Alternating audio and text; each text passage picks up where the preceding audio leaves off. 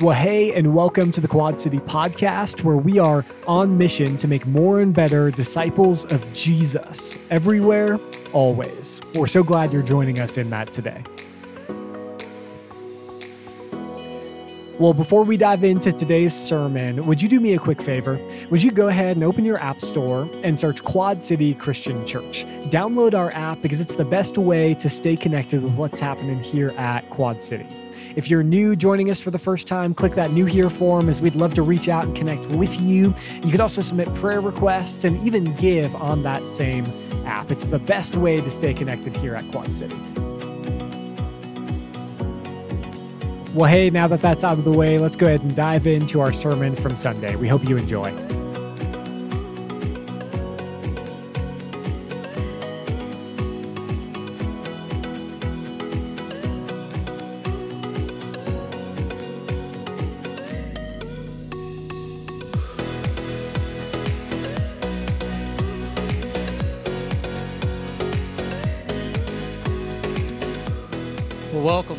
My name is Jason. I'm one of the pastors here, and we are honored that you've chosen to start your week by worshiping with us here at Quad City Christian. If you're a newcomer with us, we are so glad that you are here. We'd love the opportunity uh, to connect with you. If you're here in Prescott, out in the lobby off to the right, we have a place we call Pastor's Point. I'll be hanging out there after the service. Uh, for those of you at our PV campus, welcome. We're so glad you're here. Uh, our pastors will also be connected. Uh, you can connect to our pastors out at Connection Central there in the PV campus. They'd love uh, to, to, to meet you today as well. And we'll welcome all of our online campus from whenever and wherever you are. Uh, so glad to have you with us today. If you have your Bibles, go ahead and turn them on or turn them to Matthew chapter 20. Matthew 20, that's where we're going to begin today. Um, and we are continuing this series we've been in for the last several weeks where we're walking through some of the parables of Jesus. These parables are stories that Jesus told. They are some of his most famous teachings, but they're also some of his most confusing teaching, which was the point. They were meant to conceal truth from those who did not want to hear truth. They were meant to conceal it from those who did not have ears to hear or hearts that were open to Jesus. But they were to reveal truth to those who did have ears to hear. And so we're going to be diving into one of those parables today. And today, the whole parable is about God's grace. Now, here's what I know if you are a Christian, you understand the good news of God's grace, you have been impacted by the gospel, then you are all in on God's grace. In fact, let me just by show of hands today, wherever you are, um, if you are grateful for the grace of God in your life, just raise them up. Just if you're grateful for God's grace, of course, right? If you get it, you get it. If you get it, you get it. We are grateful for the grace of God. Now, we are often grateful for the grace of God that is given to us. But even while we can be overwhelmed by God's grace to us, many of us tend to struggle when we see people around us receive God's grace, people that we don't think quite deserve it. Like we get overjoyed with the grace that God gives to us, but we struggle sometimes with anger, sometimes with bitterness, sometimes with jealousy. We struggle when others receive God's grace, people that we don't think should get God's grace. Like, let me give you a couple of examples. Have you, for those of you like, let me say, 40 and older, you'll you may remember this. Okay, so do you remember the story of James Dobson and Ted Bundy? Okay, so for those of you under 40, Ted Bundy was one of the most notorious serial killers in American history. He confessed to raping and murdering over three dozen young ladies.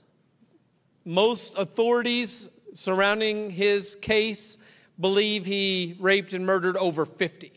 But he confessed to at least 36.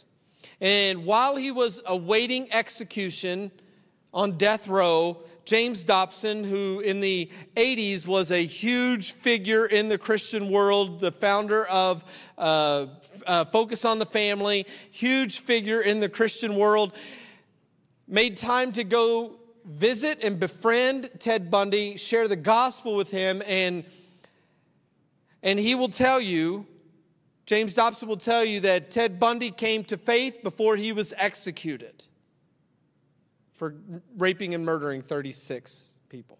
In other words, he, according to James Dobson, he will be in heaven with us. Now, again, we're all for God's grace. We celebrate God's grace in our life, but Ted Bundy, that's hard. That's hard. Or let's make it a little easier. Have you ever seen someone in your life, maybe you know some people in your life, and they just seem to make bad choices for years, like year after year, like, like they wallow in their sin for decades. And then they make the decision to follow Jesus. And almost immediately, it's like all of the consequences of their sin just disappear. Like they just go away. Like everything in their life just seems to fall in place. Their family is perfect, their business is perfect, their health is perfect. It's like all of their struggles just go away.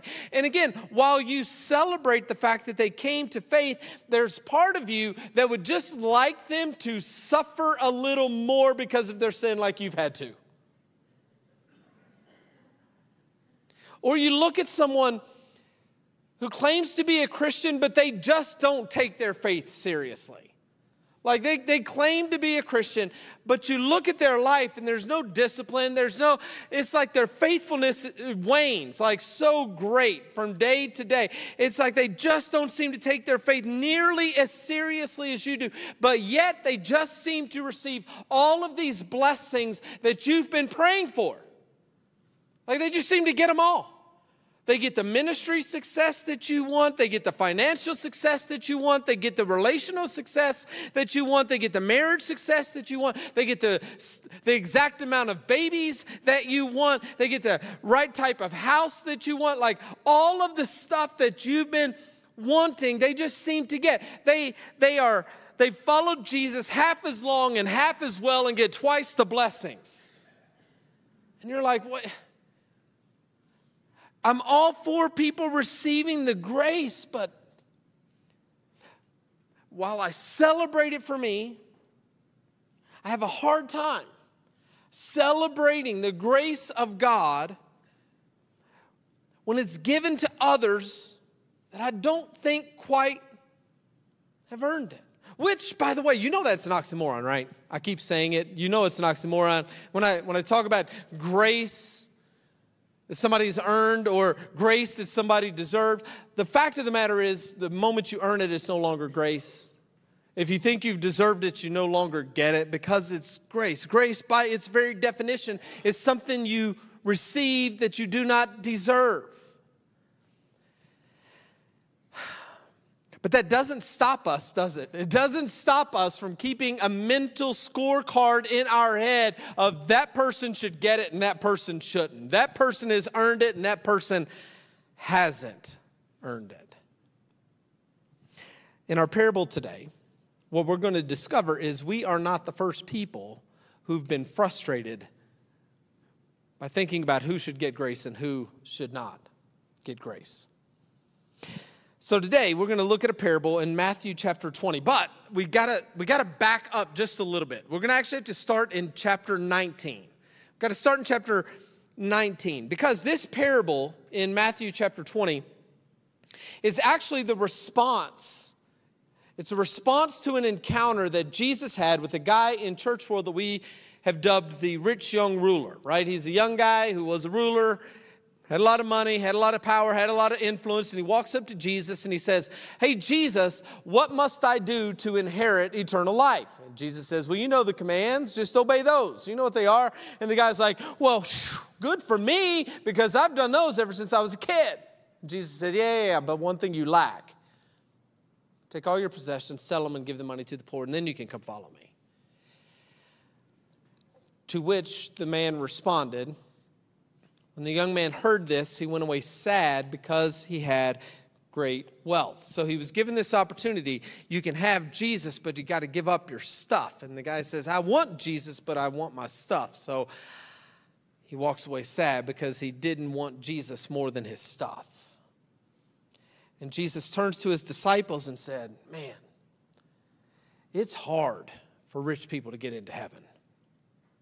Which, for those of us living in the Quad Cities today, we probably ought to take that to heart. And I'm not kidding. It's hard for rich people to get into heaven, and we're among them. Peter then pipes up Well, we've left everything to follow you. What then will there be for us? Hey, Jesus, that guy didn't want to give up anything to follow you. We gave up everything to follow you. So what do we get? Which Jesus actually responds, Hey, actually, there are some benefits for you. You get the kingdom. You get to inherit eternal life. And when you get into the kingdom, whatever you have lost here, whether houses or family or fields, whatever you have had to give up in this life, you will get it back a hundredfold in the kingdom. You get eternal life. That's what you get, Peter. And then Jesus adds this line. But Peter, many who are first will be last, and many who are last will be first. Which, if you just go read this, you get to this and you're like, wait, where did that come from? That was weird. I mean, it just doesn't seem to fit the flow of the conversation. Peter, you get the kingdom. But many who are first will be last, and many who are last will be first. And then there's a chapter break in your Bible and again, I always just feel like I need to remind you um, Jesus didn't put that in there. It's not like he said this line and then said, and now chapter 20. He didn't do that. Matthew didn't put that in there as he was documenting this whole encounter. Your beloved Bible publisher put that in there for you so you could find stuff. But what we find in chapter 20 is an outflow of this whole encounter in chapter 19. How do we know? Because it begins with our favorite word, for. And every time you see the word for, you always got to ask, what is it there for? Right? It's a connecting word reminding us that what is about to happen is a response to what just happened. So, Jesus says, Many who are first will be last, many who are last will be first, Peter. For the kingdom of heaven is like a landowner who went out early in the morning to hire workers for his vineyard. He agreed to pay them a denarius for the day and sent them into his vineyard. So, this is a parable that Jesus is telling primarily to his disciples. He's trying to reveal truth to his disciples through this parable. And again, it's a simple story that everybody could understand. All the disciples knew what it was to be a landowner who had a vineyard and needed workers. When harvest time comes, all the grapes are turning quickly. You got to go get workers for the field. And during harvest time, you need extra workers. The regular guys just ain't going to cut it because these grapes can die and rot on the vine. We're making wine, not raisins. We got to get these grapes off the vine. And so he needs extra workers. So he goes out to the marketplace very early in the morning to find extra workers to get the harvest in. Now, says very early in the morning. The workday in this uh, society went from 6 a.m. to 6 p.m., 12 hour workday. So imagine this landowner is going to the place where the day laborers are hanging out. These are day laborers. We have a place like that here in Prescott. If you know where it is, you can know that you can always go there, and there's usually three or four guys standing there just waiting for somebody to come by and pick them up, to go do some yard work, to go help build a fence or take out some shrubbery, whatever it is. These are unskilled day laborers. They have a gathering place at the market, and the, the landowner goes to that place to hire them. Okay? These are men without a steady job. They don't have a place to go for the day. They don't have steady income. They literally are living from hand to mouth. I worked today so I can eat tonight. I need a job today. I got to get paid today so I can feed my children tonight. And so they go and they're ready. They're waiting for somebody to come along and offer them a job. And so the landowner shows up. And he says, I've got a job. You want to work? Yes, I want to work. I got to feed my family tonight. Well, I've got a job. It's in the vineyard. And he agreed to pay them a denarius. Now, a denarius was a single Roman coin, and it was what was given to Roman soldiers. A Roman soldier every day was given one denarius, which means this was actually what skilled labor was paid. I mean, this is a pretty good, for an unskilled laborer, this is a good deal. This is what a skilled laborer was paid, was a denarius. That was a day's worth of work for a day's worth of pay. And the landowner says to these unskilled laborers, Hey, I'll give you a denarius. Go work in the field. I'll give you one day's worth of pay for one day's worth of work. And they jump at the opportunity because now they get to feed their family tonight. And they head off to the field to work. Story continues. About nine in the morning, he went out and saw others standing in the marketplace doing nothing. And he told them, You also go work in my vineyard, and I will pay you whatever is right. And so they went. For whatever reason, the landowner goes back to the marketplace at 9 a.m. to find more workers. Now, there are some who say that he needed more workers because the first workers just weren't quite cutting it. There are some who say he had to go find more workers because there was just so much work. He just had to keep getting workers to do all of the work. There are some who say the, the landowner was just going back to find more workers just to be generous with these other workers. The truth of the matter is, it's a made up story. It didn't actually happen. He's just making up a story. And sometimes we want to add detail to the story that doesn't, it doesn't matter why he's going to get more workers. That's not the point of the story. The point of the story is he went back to get more workers, and the reason he's going to get more workers is a point he's going to share with us later. Okay? It's a much bigger point of why he went to get more workers. He goes back to the marketplace. It's now a quarter of the way through the workday. It's 9 a.m. We're 25% through the workday. And he sees some men standing around, they're doing nothing. He says, Look, you want to get paid? You want to do some work? Yeah, we need to feed our families too. Then go to the vineyard. Go get into the field. And he promises, I will pay you whatever is right. The first group, he promised, I will give you a denarius. He doesn't make that promise to these guys. That would not be an expectation for these guys. They have already missed out on a quarter of the workday. They would not expect to get a full day's worth of pay and not work a full day's worth of work. So he says, I'll pay you what is right. And they'll take it because they got to feed their families tonight. They got to work. You don't work, you don't eat. And so they went off to the field. Story continues. He went out again about noon and about three in the afternoon, and he did the same thing. About five in the afternoon, he went out and found still others standing around, and he asked them, Why have you been standing here all day doing nothing? Well, because nobody's hired us, they answered. He said to them, You also go and work in my vineyard. For those of you who are around at the beginning of this series, I said, Jesus always tell these, tells these parables and they're always a reflection of real life, but not always a reflection of reality. In other words, a landowner who has a vineyard hiring workers for the field, paying a day's wage for a day's that's all real life. But this is not reality.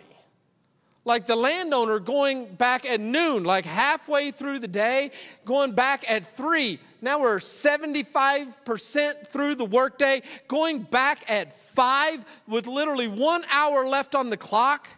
That's just not reality. Landowner's not going to do that. It's not, it's not reality. He says to those standing, You go too. You want, you want to get paid? Then go to the field. No landowner is going to do that. So, again, this parable is set in real life, but not set in reality. Jesus is exaggerating to make a point. When the evening came, the owner of the vineyard said to his foreman, Call the workers and pay them their wages, beginning with the last ones hired and going to the first. So, six o'clock, the whistle blows, boop.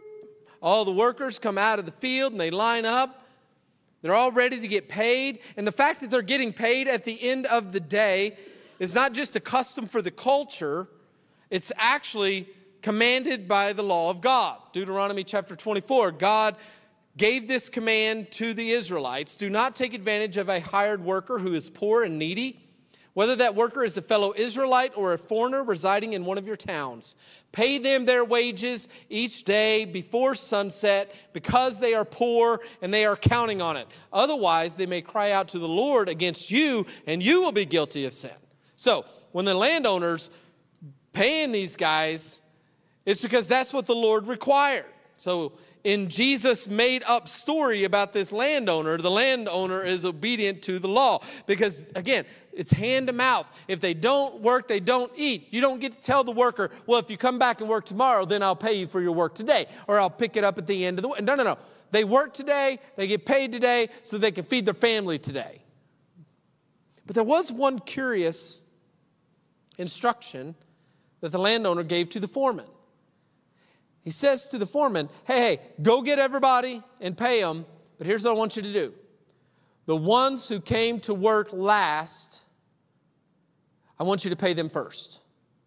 And the ones who came to work first, I want you to pay them last. And so that's what they do. And then comes the punch of the story. The workers who were hired about five in the afternoon came and each received a denarius. These guys who were standing around doing nothing all day, who came in literally at the 11th hour, they came in at five o'clock, knowing the workday ends at six o'clock. They come up and they're ready to get paid they hold out their hand, and the foreman drops a denarius in their hand. You just got to know at this point, they explode with joy. I mean, they are overwhelmed that the landowner would pay them a denarius. They've worked an hour and yet they've been given the pay of someone who's worked all day long. They are so overjoyed at the fact that they got a denarius.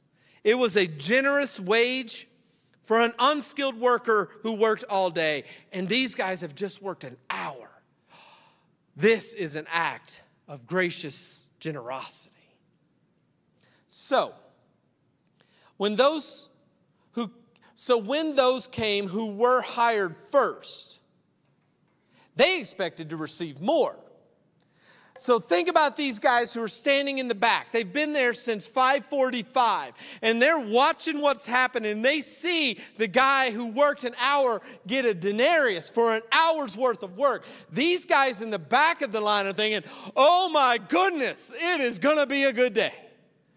I mean, they can do math.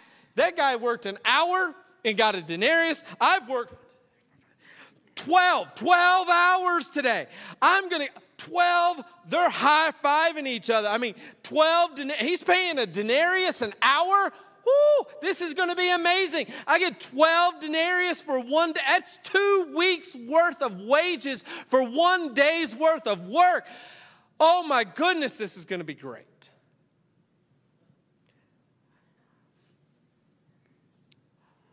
But each one of them also received a denarius. They get to the front of the line and they hold out their hand, and the foreman drops in the same denarius that the one hour guy got. Again, I just want you to pause for a second. Whenever you read these, just try to put yourself, feel what they're feeling. Imagine you're one of these guys who've been there all day. You put in your 12 hours. How do you think you would have felt if you had worked all day and received the same pay as the guy who worked for an hour? You would not be happy. It doesn't matter what you do. Doesn't matter if you're on a painting crew. Doesn't matter if you're a lawyer. Doesn't matter if you're a teacher. doesn't matter if you're a dental hygienist, doesn't matter if you're a contractor, doesn't matter if you're an accountant, it doesn't matter what you do. If you worked 12 hours and got paid the same as the guy who worked an hour for doing the exact same job, you would be really upset. These guys are upset and they're going to let the landowner know about it. When they received the denarius, they began to grumble against the landowner. These who were hired last worked only one hour. In other words, I know you've been gone, you've been work, you've been in and out all day. It ain't like you out in the field. You've been in and out all day. Maybe you didn't realize their landowner. Those guys you just paid a denarius to, they've only worked one hour. And you made them equal to us. You made them equal to us who have borne the burden of the work and the heat of the day. It isn't even like these guys came in at three in the afternoon when it's smoking hot and we needed a bit of a break and some reinforcements would have been helpful. No, no, no. They came at five. When the breeze off the water comes flowing in, it's the cool of the day. Now, you, they ain't even, they, they picked five grapes. They got like five grapes in their bucket. You see, all of this over here that was harvested, that was us. And we did this all stinking day during the heat of the day. Like they don't even have grape stains on their hands yet. And you made them equal to us. I mean, they're upset. And I get it. And you should get, we would be upset too. But the landowner doesn't see it that way. But he answered one of them I am not being unfair to you, friend. Didn't you agree to work for a denarius? Take your pay and go. The landowner hears the complaint of these guys and he snaps back. I'm not being unfair to you, friend. When you see that word friend, don't think friendly. This is not friendly. This is like when you say, getting a heated dude, guys, you've done this. You had that moment where it's kind of bowing up with another guy, and you're like, hey, man, or just back up, bud, right? They ain't your bud. This is the same word. Remember, Jesus was in the garden, and Judas is leading the troops to come arrest Jesus on the night before he died. And Jesus looks at Judas and says, Hey, do what you came to do, friend. It's not friendly. He snaps back at these guys and says, Look, I'm not being unfair to you. And then he reminds them of what happened 12 hours earlier. Hey, you, you, remember this morning when I showed up at the marketplace and you were standing around just begging for somebody to come hire you, just looking for somewhere to work? And I said, Hey, why don't you come work for me and I'll pay you a denarius? And you were like, Oh, I'm all in. Let's do that, please hire me for today. I'll work for a denarius. Yes. He says, Look, I'm not being unfair to you. I've done for you exactly what I promised to. I gave you exactly what we agreed to. Weren't you happy with my offer of a denarius for a day's work 12 hours ago? Yeah. Well, then take your denarius and go. I've done exactly what I told you I was going to do. And then we get to see the heart of the landowner put on display. He says, I want to give the one who was hired last the same as I gave to you. I want to do that. I want to. Don't I have the right to do what I want with my own money? The, the the workers who were hired first are like, it's not right. It's not right that you would pay them what you paid us. It's not right that you'd make them equal with us. It's not right. And, and the landowner's like, wait, wait, you want to talk about rights? Whose rights are really being trampled on in this moment? You agreed to work for this amount of money. I gave you exactly what we agreed to. I have not wronged you. I have done right by you. However, Who's getting their rights trampled on? Don't I have the right to do with my money whatever I want? Don't I have the right to pay whatever I want to whomever I want for whatever reason I want? Isn't it my money? Don't I have the right to be generous if I want? And then he hits us right between the eyes. Don't I have the right to do what I want with my own money? Or are you envious because I am generous? And there it is. There's the issue. Are you envious because I'm generous? Whenever we look at others and we're upset, because we see God's grace being poured out into their lives in ways that we don't think they deserve. What's really happening in that moment is we are being envious because God is being generous to them. We're being envious of God's generosity. Because we've worked longer and we've worked harder and we've been more faithful and we've been more committed because we've been sacrificing more and serving more. And so we expect more. And God looks at us and He says, Have I not given you everything I've promised you? Have, have I not given to you everything that we agreed from the very beginning? Have I not kept my word to you? Have I somehow reneged on a deal that we were that we've made that I forgot about? No. Are you being envious? Because I'm being generous? And then Jesus ends this little teaching with the disciples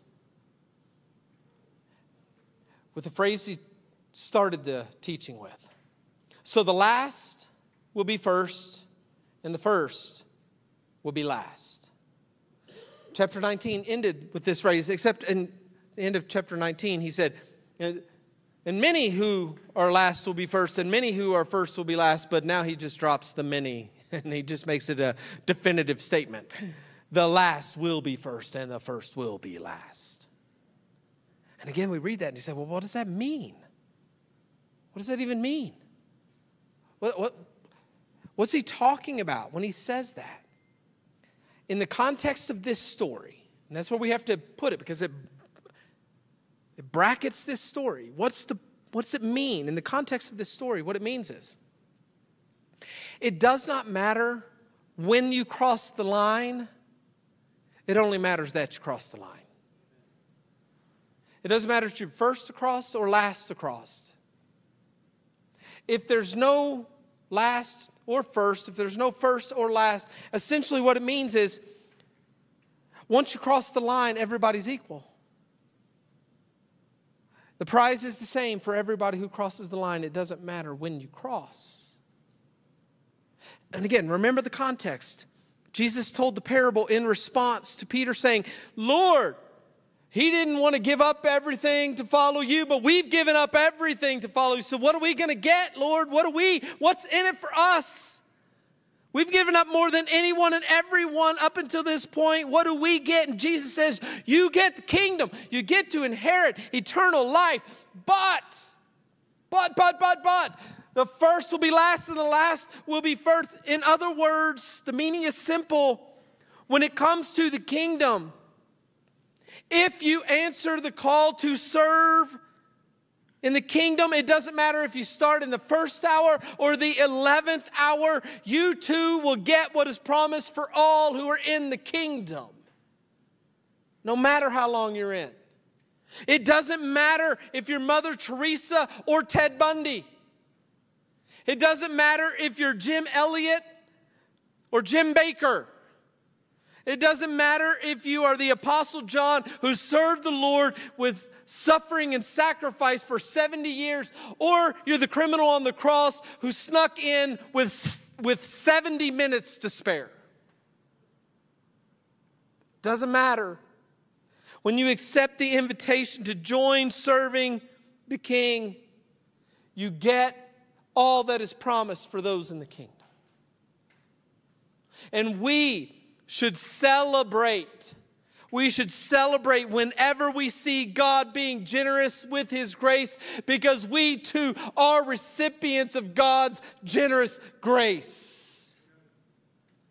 We have all been saved by grace through faith. This is not of ourselves, it is a gift of God. It is not by works, so that no one can boast. And every time we get to see God generously pour grace on those who don't deserve it, it is a reminder to us that we received grace we don't deserve. And we should celebrate that. So here's how I want to wrap up today. I want to wrap up by reminding the king is inviting all of us come, come, come on in. Come be a part of this. Maybe you've been standing around for 50 years.